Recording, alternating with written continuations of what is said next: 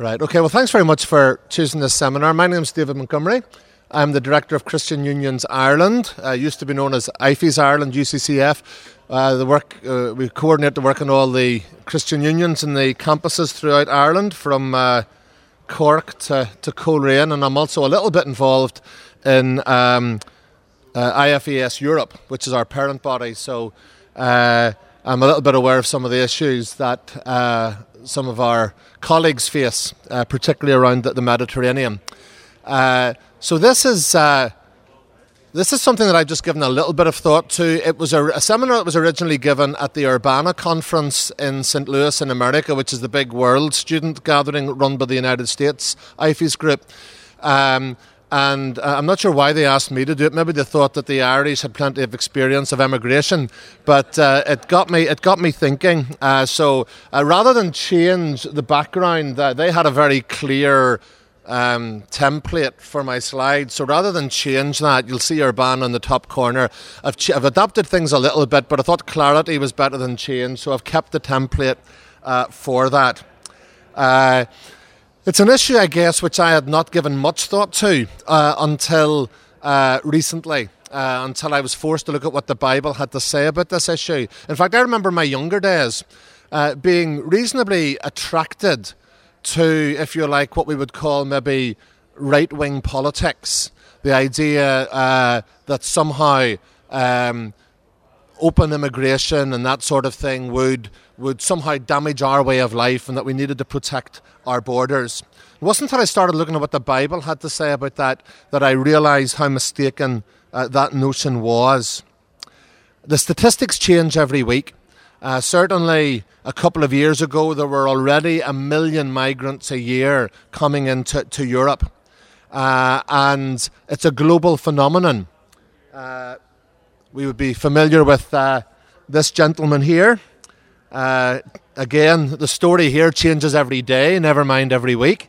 Uh, but there's a very big paradox, isn't there, between uh, Donald Trump's uh, famous comment, I will build a great, great wall along our southern border because walls work.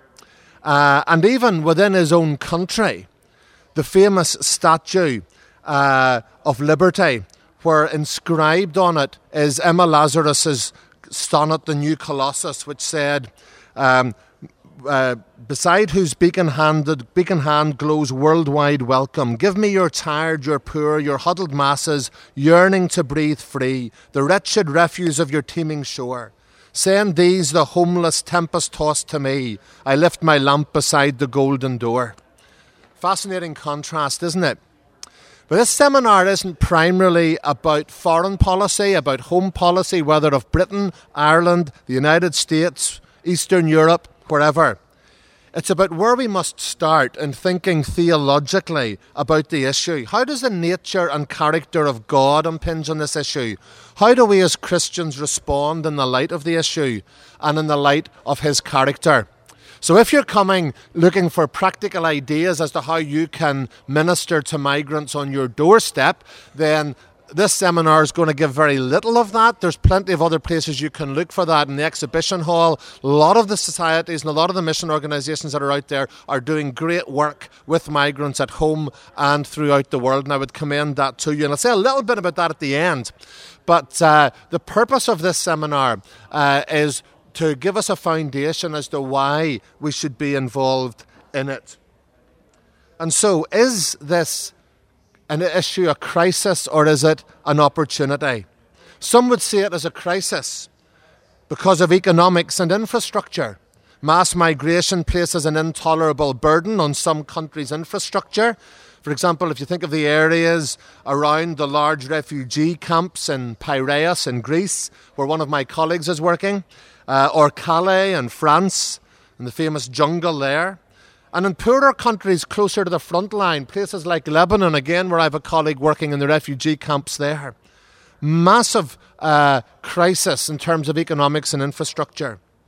Then there's issues of law and order that are presented. Well, yes, while there are reports of some crime within refugee camps, it's no more than in any big other conurbation. The vast majority of folks who are migrating are vulnerable victims of war and crime.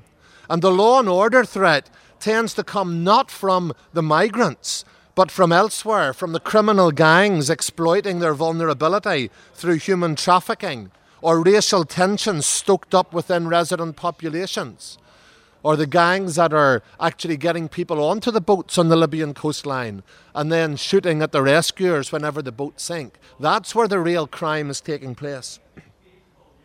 But there's also a crisis of health and education. Temporary cities are rising up almost overnight without proper facilities to stem the spread of disease.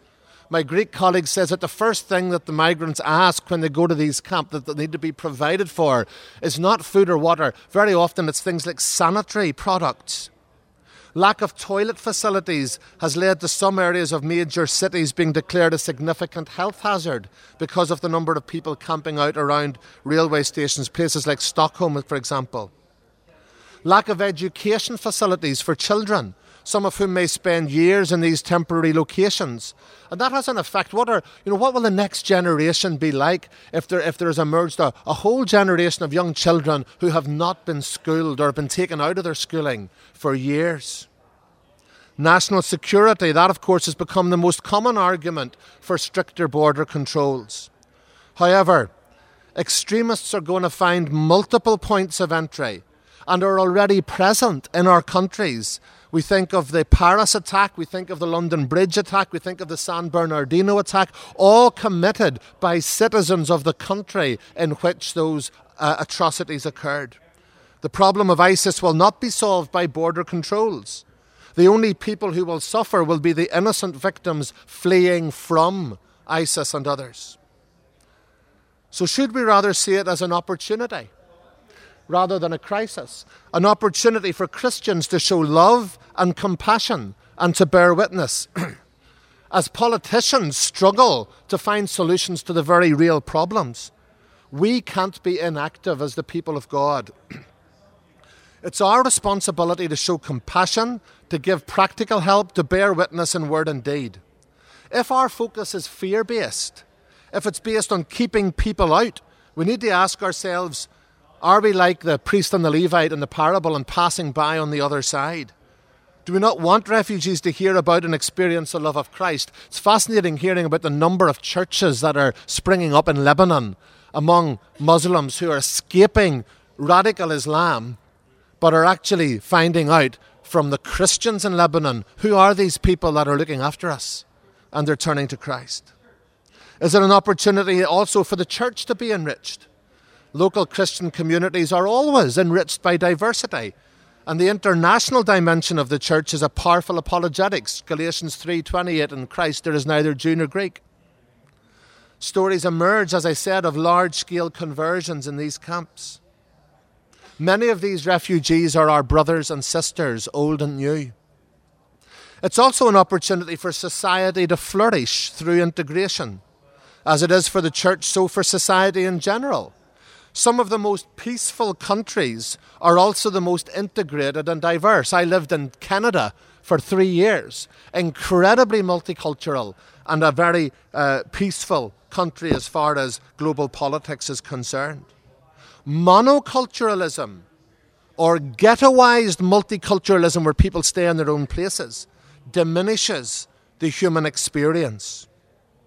So, what does the Bible say? Well, there are over 150 references to foreigners or strangers. Uh, the Hebrew word would be ger or nokri, and I'll come to those in a minute. And the interesting thing is that after the command to worship, the command to welcome the stranger is the most common command in the law. It is not a marginal issue. We look at the, uh, the Pentateuch. God's creation knows nothing of national boundaries. By Genesis chapter 10, we have the emergence and dispersion of nations. Now, it's interesting because that took place after Genesis 11, the Tower of Babel, when they were dispersed throughout. But the chapter before the Tower of Babel actually shows where all the nations went. And if you follow, as, as I do, the Hebrew scholar Bruce Waltke on this, he says that Genesis 10 is placed out of sequence. It's called a dyschronologization, if you want to slip that into a party conversation sometime. It's placed out of sequence in order that the nations are under the grace and blessing of the Noah covenant of Genesis 9 and not under the judgment of Babel in Genesis 11. So you've got God's covenant in chapter 9, then you have the story of disobedience and dispersion in chapter 11. But the author of Genesis places the list of the nations after the blessing, not after the curse. Now, if I was to ask you about who the headline characters are in the first couple of books of the Bible, Genesis and Exodus. Who are some of the headline characters in Genesis and Exodus? Just shout them out. Abraham. Anyone else? Moses. Anyone else? Isaac, Jacob. And after that, you have Joseph. Okay? So three characters. We'll go to Abraham, Joseph, and Moses. What do we find out? Who were they? One was an immigrant, one was a trafficked slave, and one was a nomadic exile. Those are the, those are the fathers of the faith. Interesting, isn't it? If you look at the law and what it says uh, about the, the sojourner uh, and the immigrant, uh, the reason uh, that, that that there is so much about that is that the, the Levitical laws are full of instructions to look after the immigrant or sojourner.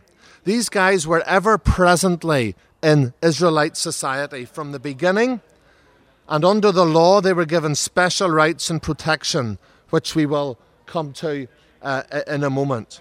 The reason for that is that Israel themselves had been immigrants in Egypt uh, Rabbi Sacks says they learned from the inside what it was like to be an outsider.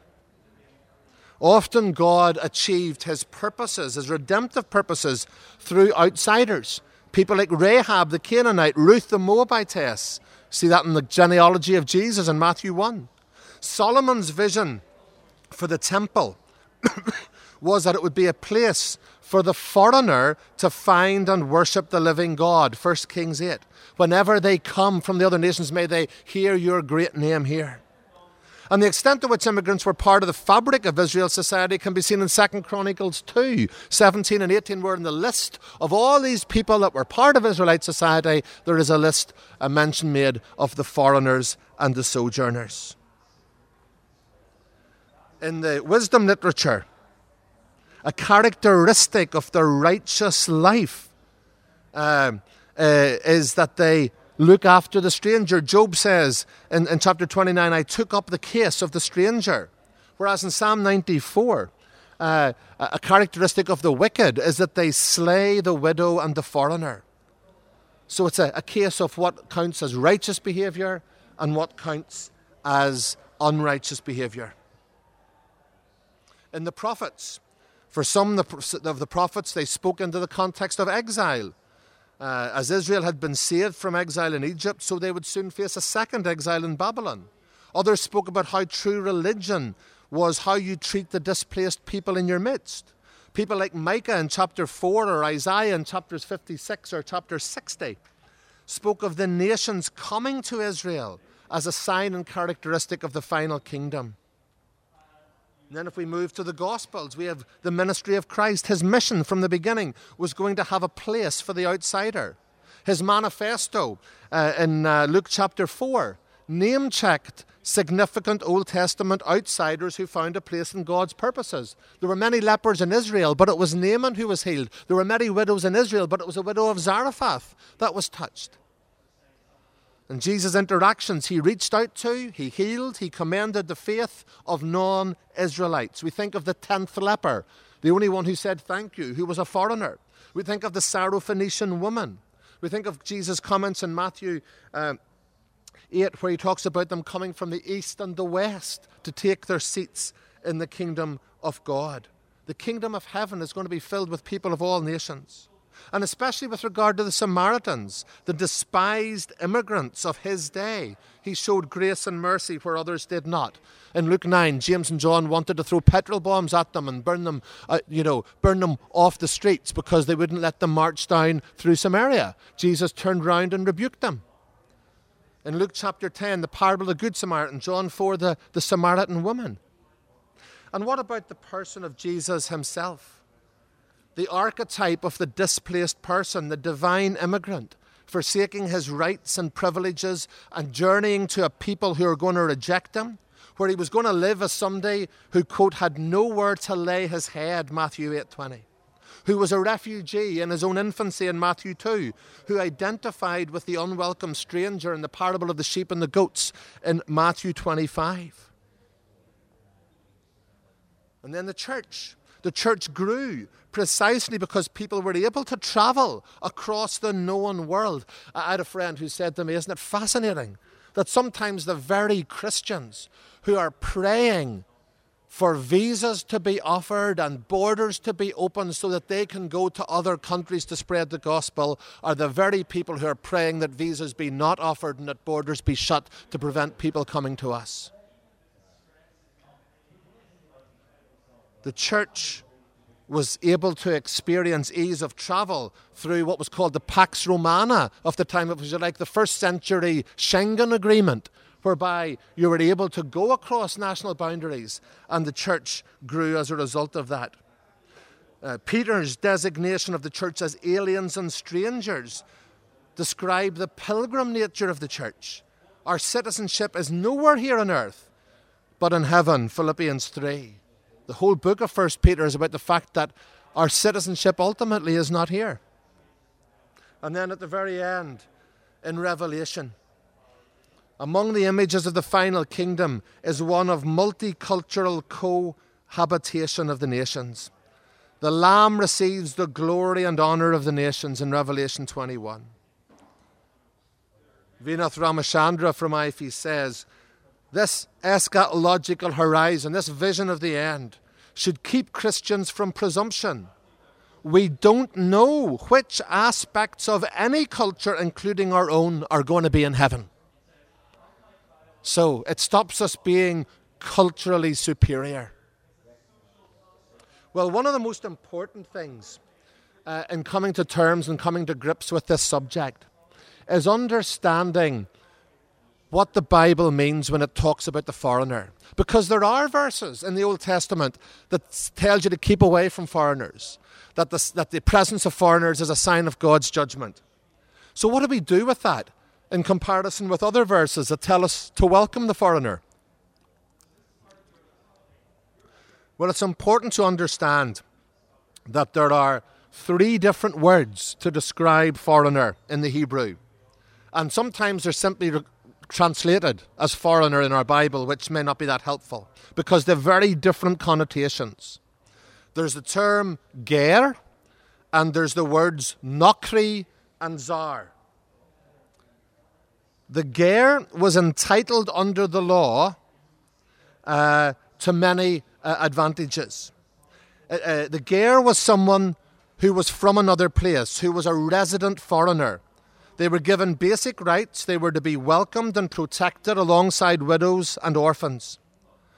The Nokri, or the zar, is foreigner in the terms of strange or unfitting. Something that we would say is foreign to us might have a moral or uh, simply a, uh, an, an ethical dimension. Or it may just mean that it's not part of our culture. Apologies to anyone who likes sushi.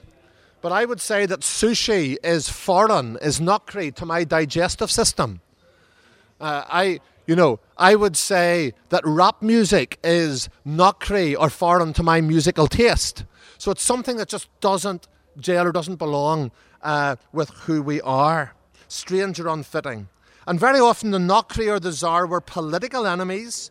And the primary reason why Israelites were told to separate from them was that they introduced foreign gods, gods that were strange, gods that were against Yahweh. And actually, Nokri can refer to idolatry even among the Israelites, or apostasy among the Israelites, it doesn't have to apply to someone who's from somewhere else.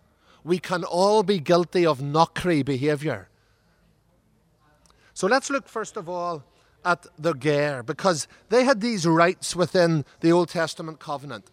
Uh, they had the right to tithes, to Sabbath rest, to access to cities of refuge. And in other words, you could see that that meant that they were entitled to work, to fair wages, to good working conditions, and to protection and security. That's what that means. God's love for the Ger is specifically stated in Deuteronomy 10. Uh, he protects them in Psalm 146. It was expected that they would come and worship him in, Levi, in, in Leviticus 17 and in Deuteronomy 20, 26. God says, um, He defends the cause of the fatherless and the widow and loves the foreigner residing among you, giving them food and clothing. And since God's people were called to love God with all their heart, they need to love what God loves. If you love God, you're to love the Ger. Love them as you love yourself. Don't withhold justice from them, Deuteronomy 27. Specifically, employers were told to ensure that the Ger's wages were paid on time. They weren't to take advantage of them. Very interesting, isn't it, in that sort of economy, that they had to be treated just like everybody else. In terms of the Nokri or the zar, the relationship is different. These were people who were generally oppressors. they were foreigners because they had invaded uh, uh, Israel, Jeremiah 51. It was a sign of God's judgment on Israel in Lamentations. They would inevitably impose idolatry or they would seduce the people into idolatry in Jeremiah 3 or 1 Samuel 7. Or they would seduce them into intermarriage which resulted at best in a spiritual coldness or syncretism and at worst into apostasy. See that in 1 Kings 11 and Ezra 10 and Nehemiah 13. But this is not a verse against interracial marriage. No, it is, it is a verse against apostatizing. Because in the culture of that time, um, you know, if, if somebody from another nation married an Israelite and came to know Yahweh, then they became an Israelite. They were no longer foreign. But when the Bible talks about marrying foreign women or taking foreign wives, it was the implication that they had stopped being Israelites and that they had not just embraced this person, but they'd embraced their worldview, they'd embraced their God, they'd embraced their worship. So it's not about interracial marriage, it's about idolatry. But Nokri is also, as I said, a word with more moral than ethnic dimensions. It applies to Israelites whose behaviour was wayward and foreign to how the people of God should behave. Uh, the, the, the, or moral woman in, in Proverbs 1 to 9 uh, is a nokri, but it means wayward. There's nothing there about her, her, her ethnicity. She was probably Israelite. It is important not to take verses that imply a separation from or an opposition to the Nokri and apply them to advocate a separation from the Ger, from the immigrant, from the, from the refugee. So, to summarize, in the past, Israel were Gerim in, in Egypt. We also see the start of the book of Ruth, where Naomi went and was a refugee in a foreign land, and yet God's purposes were worked out there. And similarly, the foreigners that now reside amongst the Israelites were people who had abandoned their homeland as economic migrants or political refugees, and they sought sanctuary and security among God's people. And the fact that they chose Israel for sanctuary was seen as a positive blessing. These people have come to you. Wonderful. A foretaste of the way it's going to be at the end. Micah 4 1 to 5, when all the nations come to the mountain of the Lord.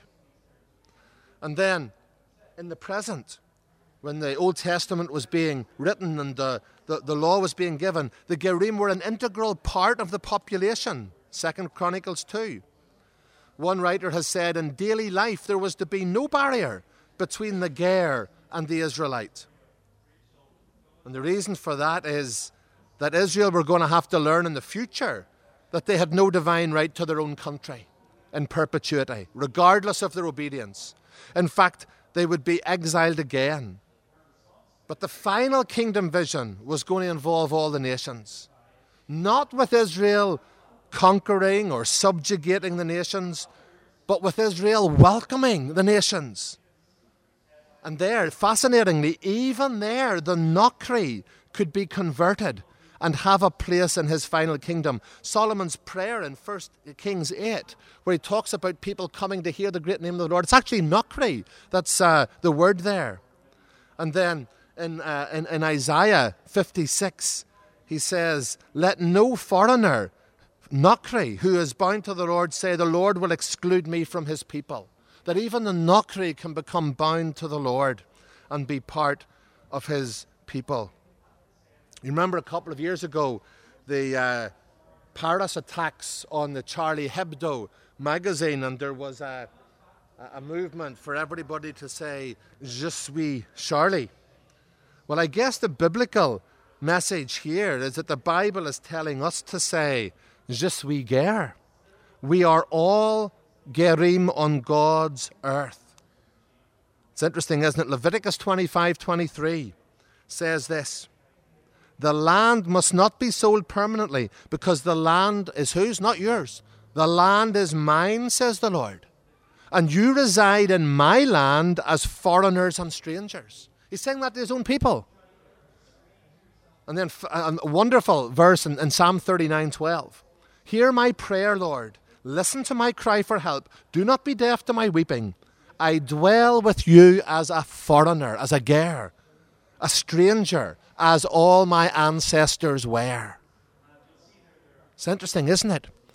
That the biblical message is that at root we are all refugees on this land, in this world, in this land.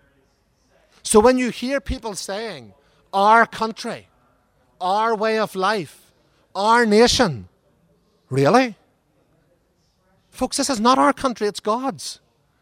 This is not our land. God has given it to us. This is not our standard of living. It is something God has graciously granted us to have as a gift that can be here and can be removed, that we have no divine right to. The Israelites were to love the Ger not just because of their Egyptian experience, but because fundamentally they were also in their own land, Gerim and sojourners. They were stewards of God's earth. And that, of course, is expanded in the New Testament in 1 Peter 2, where we're told to live evangelistically as foreigners, to show and to demonstrate by our attitudes and actions that we hold lightly to the things of this world. We travel light. So then, what is the contemporary application for this?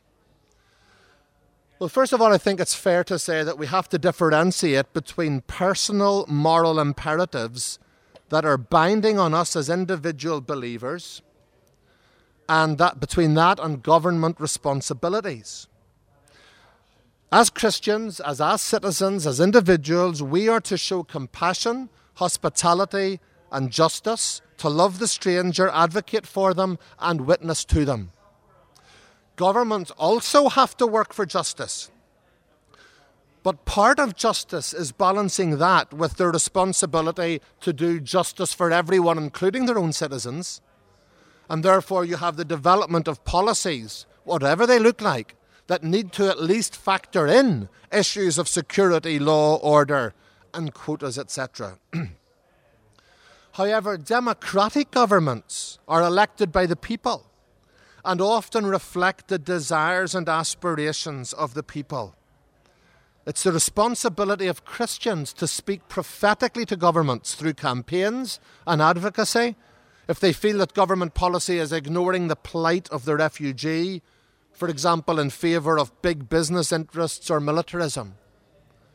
So it's a very different issue to say we're having this foreign policy, or we're having this immigration policy out of the need to balance issues of justice across the board. And it's a difference between saying that and saying we're having this immigration policy because, frankly, we're enthralled to big business and militarism. We also need to avoid and oppose irresponsible rhetoric. There's a dark side to the immigration debate. Yes, at one level, I understand those who say it is lazy and it is counterproductive to brand anybody who raises the issue of immigration a racist. That's nonsense. There needs to be some sort of immigration policy. It needs to be debated in the public sphere. But there's a dark side to it, we have to admit, don't we? One that excuses and deals in generalizations and stereotypes.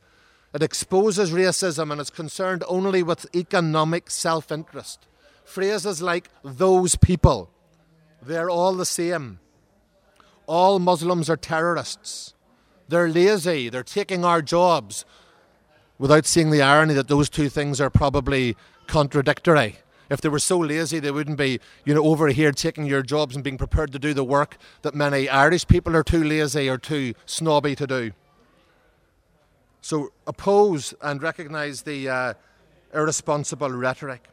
Also recognise the weaknesses of what I call political myopia.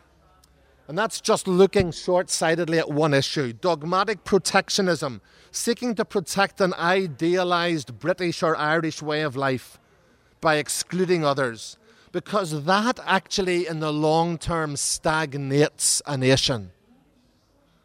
Always fascinating, isn't it? Because I feel that if Mr. Trump really wanted to make America great again, he should look back at what made America great. And one of the things that made America great was the immigration and the uh, diversification of those uh, early centuries. It's interesting in Jeremiah 48, verse 11. Part of God's judgment on Moab was, quote, they had sat on their dregs too long. Now, what they meant, what meant there was the images of wine, and wine that has gone off because it hasn't been mixed, it hasn't been moved. And Moab, you see, unlike a lot of the other nations around them, Moab never experienced displacement. Moab basically became insular. They were like bad wine, they hadn't been enriched by mixing and mingling. On the other hand, diversity enriches a nation and helps it to flourish. I think we also need to balance questions of humanity and mercy with, with uh, questions of legality and justice for all. What about the hard issues, the grey areas? Clearly, criminal activities that use lenient immigration laws to proliferate. Uh, for example, in the UK and Ireland here, some of these are bogus language schools, sham marriages, benefit tourism, human trafficking, terrorist threats.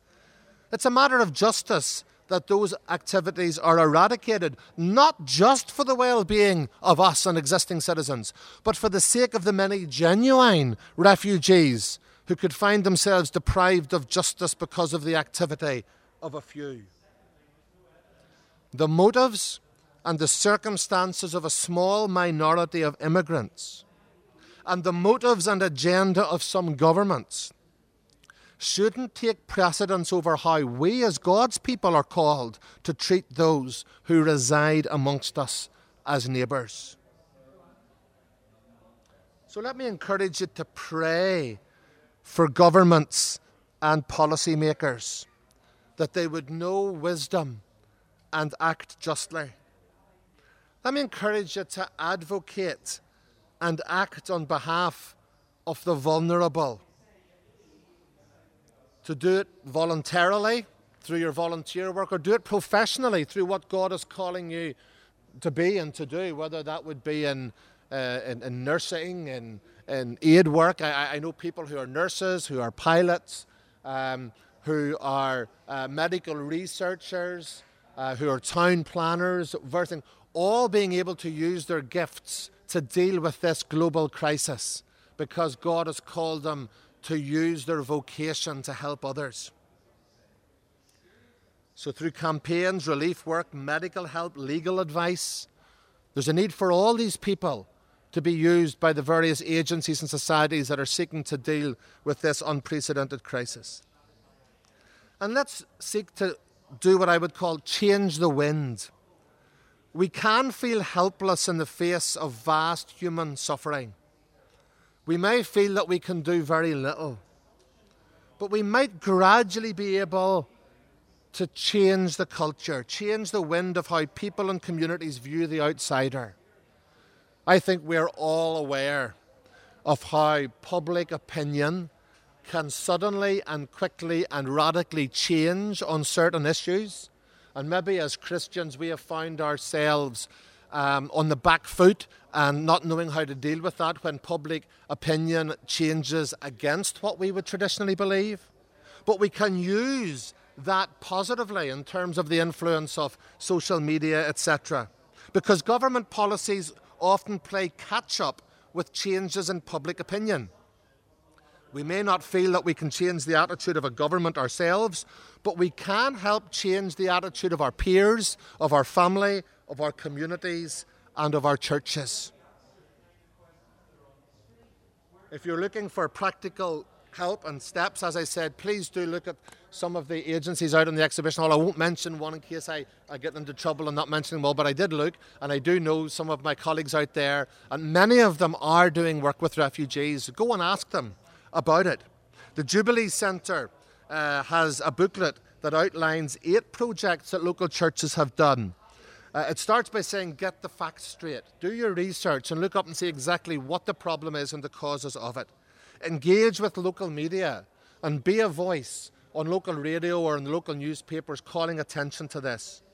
Offer English language classes, again, very often in our work with international students, which is a massive part of what we're uh, doing in CUI through uh, my colleague Holly Tagley, who did a seminar earlier on uh, in, in the week uh, English language classes have been an amazing help, not just to folks who are at third level education, but folks who are coming into language schools. Over 100,000 international students come to Dublin alone every year, some maybe only for a couple of weeks, but some for much longer. Build inter-church relationships where maybe another church in your area is doing something. Uh, don't replicate it, go get involved with it set up an immigration advice service. Very often, these people don't understand forms, don't understand the law, can be taken advantage of by bureaucracy. Be advocates for them. Provide practical support with meals and uh, with advice on schooling, etc. Extend hospitality. Uh, open up your own home. Uh, it's been fascinating, particularly uh, around times maybe when a lot of the students have gone away. It's been great for us to look around and see that the people, and I know, for example, here in Coleraine, the local community have been doing this for years. When the students disappear, back to their mummies and daddies to get their laundry done at weekends. Um, the, uh, uh, the international students are left. You know, offer hospitality. Uh, share your faith and values in word and deed. Just uh, some possible um, applications. So I think it's maybe time to rethink. First of all, it may be time to rethink our missional focus. Listen to this quote from an IFES worker in the Middle East, one of my, one of my colleagues in, in, in, in the International Fellowship of Evangelical Students. He's very, uh, he, he, he's very challenging in what he says here in terms of our traditional missional focus on how we do mission. Think of the cost in time and money of sending a missionary from the West to the Arab world. Training, language, contextualization, giving them a living wage, the years it will take for them to be accepted, if at all, and often and he's speaking from inside as an Arab, often for very limited fruit. Now compare that with the cost of befriending and investing in relational evangelism with some of the tens of thousands of Muslims coming to the West. It may simply involve just crossing the street. I think he's right. I'm not saying don't send people, but I'm asking for a bit of perspective and a bit of strategic thinking. So, is it time to rethink our missional focus? Is it time to rethink our political focus? It's interesting that when I've been asked to do this seminar, it's usually worded something like this Can you get us to think theologically about the immigration issues? Think theologically and practically about you know, global migration and refugees. The reality is that it was actually be much harder. It's not difficult to find out, as, you've, as I've showed, what, what the Bible says about immigrants and refugees. It would be much, much harder to research and to deliver a seminar on thinking theologically about border controls or the biblical basis for border controls. That's not to say that there should be none. I've examined a little bit of that. But simply to acknowledge that what, while the Bible says a lot about immigration and people movement, about welcoming sojourners and strangers and refugees and outsiders, it says little or nothing about border controls as we understand them. The emphasis in Scripture is on inclusion rather than exclusion, on inviting people to come rather than on keeping them out. So, rethinking our missional focus, rethinking our political focus. And finally, what's at stake? What's at stake in this issue? Well, I believe that our attitude to this issue ultimately will reveal three things.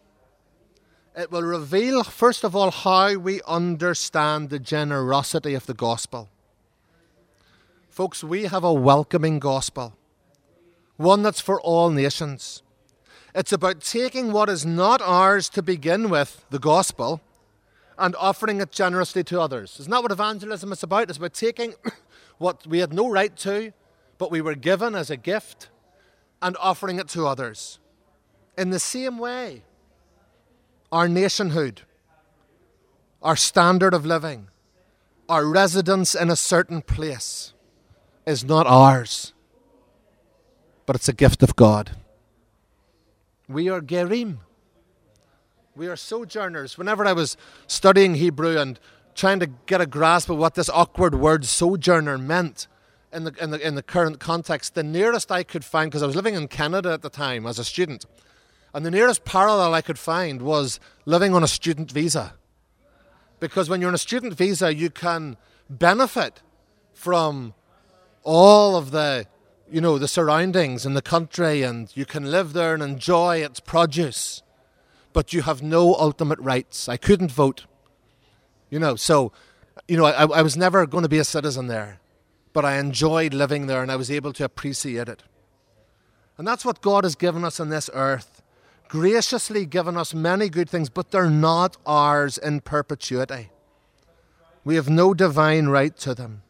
So, grasping on to what God has graciously given us in one area, you know, our, our standard of living, and seeking to exclude others to protect that, Folks, that's going to make it difficult or even impossible for us to be truly generous with the message of the gospel. Because if we have a grasping heart and a grasping mentality in that area, how generous are we really going to be with ourselves and the good news of Jesus Christ? So it will affect how we understand the generosity of the gospel. It will also affect how, we, how well we know the heart and the character of God because we serve a God who has a heart that is always oriented towards the stranger. A God who is the supreme example of one who did not hold on to his own privileges, but became a refugee on earth for us.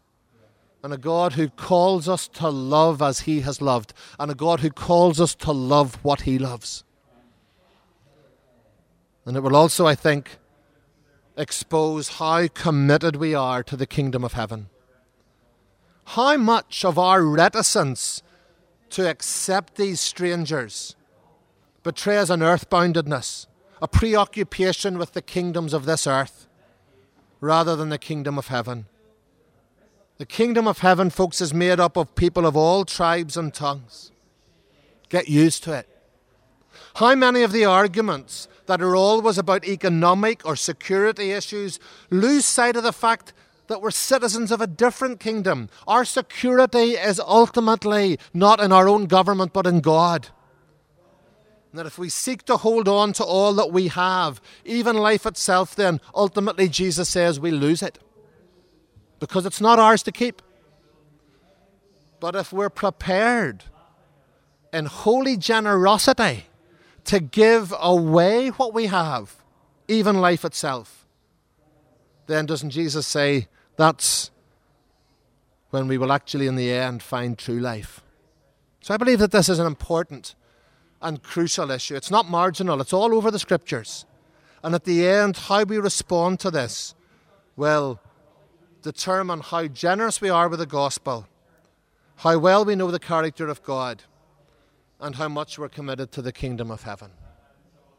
So that's all that I have to say at the moment on the subject. But uh, we do have some time for questions. Um, and if I could encourage you, if you do have questions, just to. Uh, to speak up, and uh, I'll maybe repeat them for the sake of the microphone.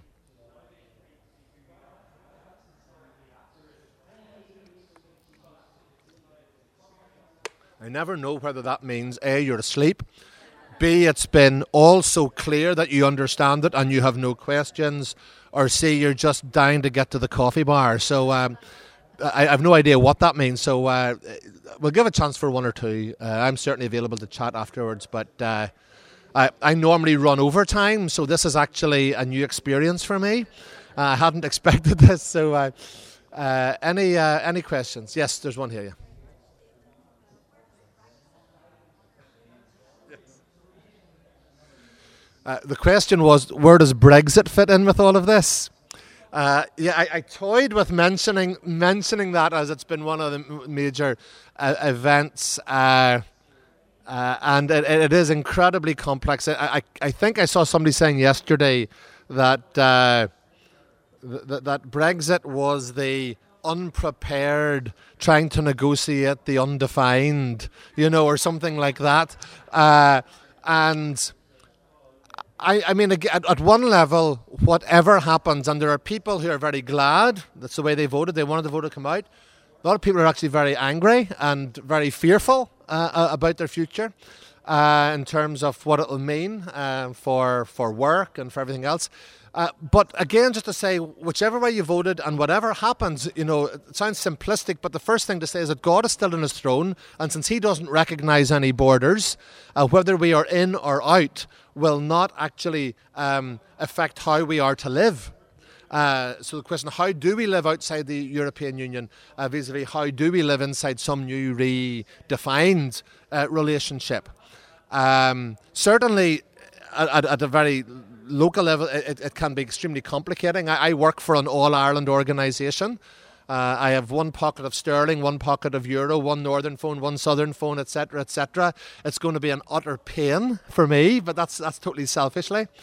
Uh, and I think just for us all to examine our motivations and reasons. Uh, I think there's no doubt that some people felt that there needed to be a radically reformed Europe because of how sometimes you know sovereign wishes of nations were not being taken into account. And I think a lot of people were certain, very few people were saying it didn't need to be reformed.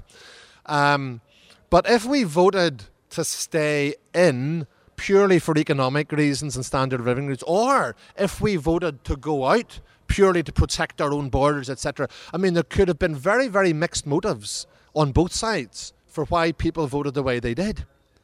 Uh, and so, my encouragement is that what pray for our governments and whatever emerges and whatever develops as a result of the next uh, year or so, that, that, that we will actually pray that maybe against expectations, it will increase opportunities for gospel witness and for hospitality and for generosity. I think Northern Ireland is in a quite a unique situation here as because we have the land border with the with the European Union.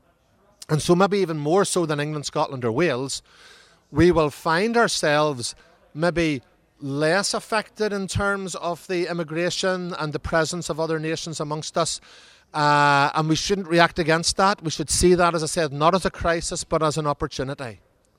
Uh, and I think that we need to make the most of whatever comes out of this. So I sort of steer away from mentioning it just because it is so unknown and so complex at the moment.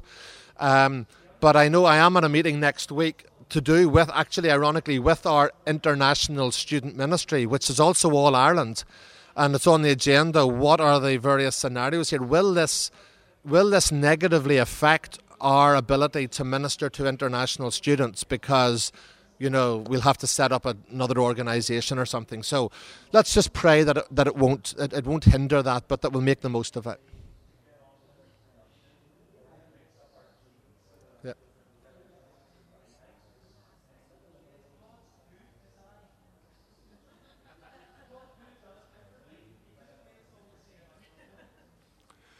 I, I mean, I'm. What do I see as the solution to the refugee crisis?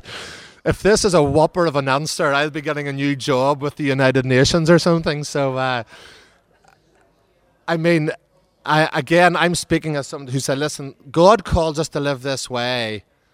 Let's live this way and, and really pray for those who have massive decisions to make about this.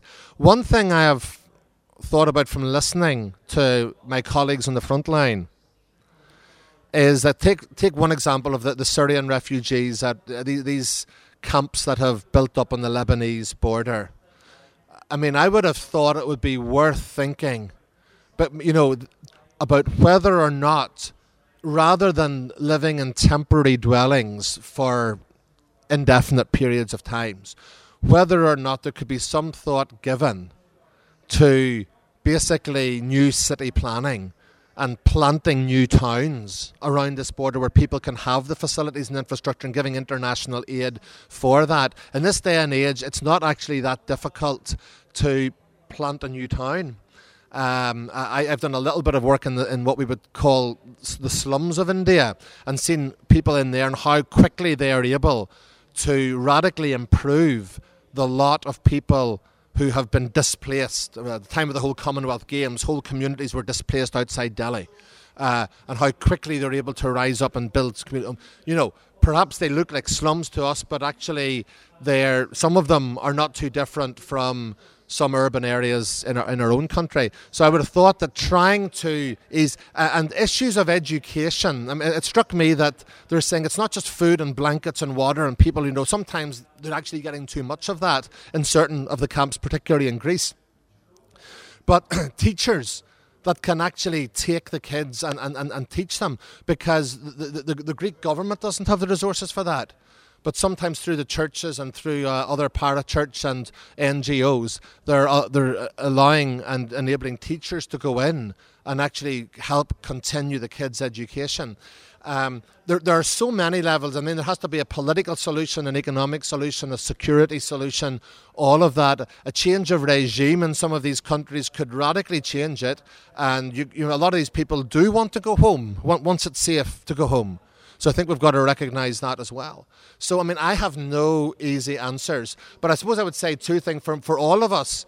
Um, to pray for those who are on the front line, to do what we can in our own country with those who have come to us, but also for those of you, particularly young graduates, who have gifts in, in medicine and education and in law and relief and all of that there, to seriously consider going and serving on the front line. Sorry, the, the, the, the woman's just talking about uh, a ministry in Belfast in the city centre where they meet uh, foreign nationals every weekend that they go out and they're able to, to refer them. Uh, some uh, some of these folks have been trafficked. Some of the, pe- the folks have got have got nothing. They, they need advice. They need help. Able to um, uh, refer them to a ministry which is in the Lisburn Road, the meeting point, uh, where it's 35 different nationalities. I'm familiar with that. It's excellent. It's exactly the right thing to do. Um, so, yeah, I mean, acquaint yourself. I talked about getting the facts right. Be aware of where these ministries are.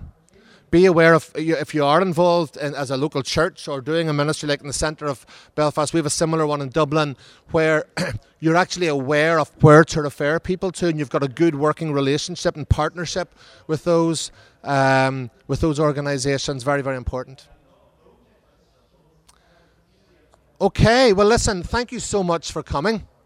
And uh, I let you out a couple of minutes early, and uh, let me just pray with you before we go. Heavenly Father, we thank you for this opportunity to learn together around your word uh, and, we, and, for the conversations we'll have uh, later as we digest some of this. We just pray for those who are in great need at the time, maybe some uh, not known to us, but bound to be even in our own country, who don't know where to turn next, who are at the end of their resources. We pray that we and uh, those who are close to them in the churches and organisations and mission agencies would be given the strength and the energy and the resources by your Spirit to minister for the gospel in these situations. And for the worldwide crisis, Lord, we pray for peace. We pray for changes of uh, dictators and, and difficult regimes that has caused this crisis so that there can be a renewal in these countries and that there can be, again, stability uh, in our world. For we ask it in Jesus' name. Amen.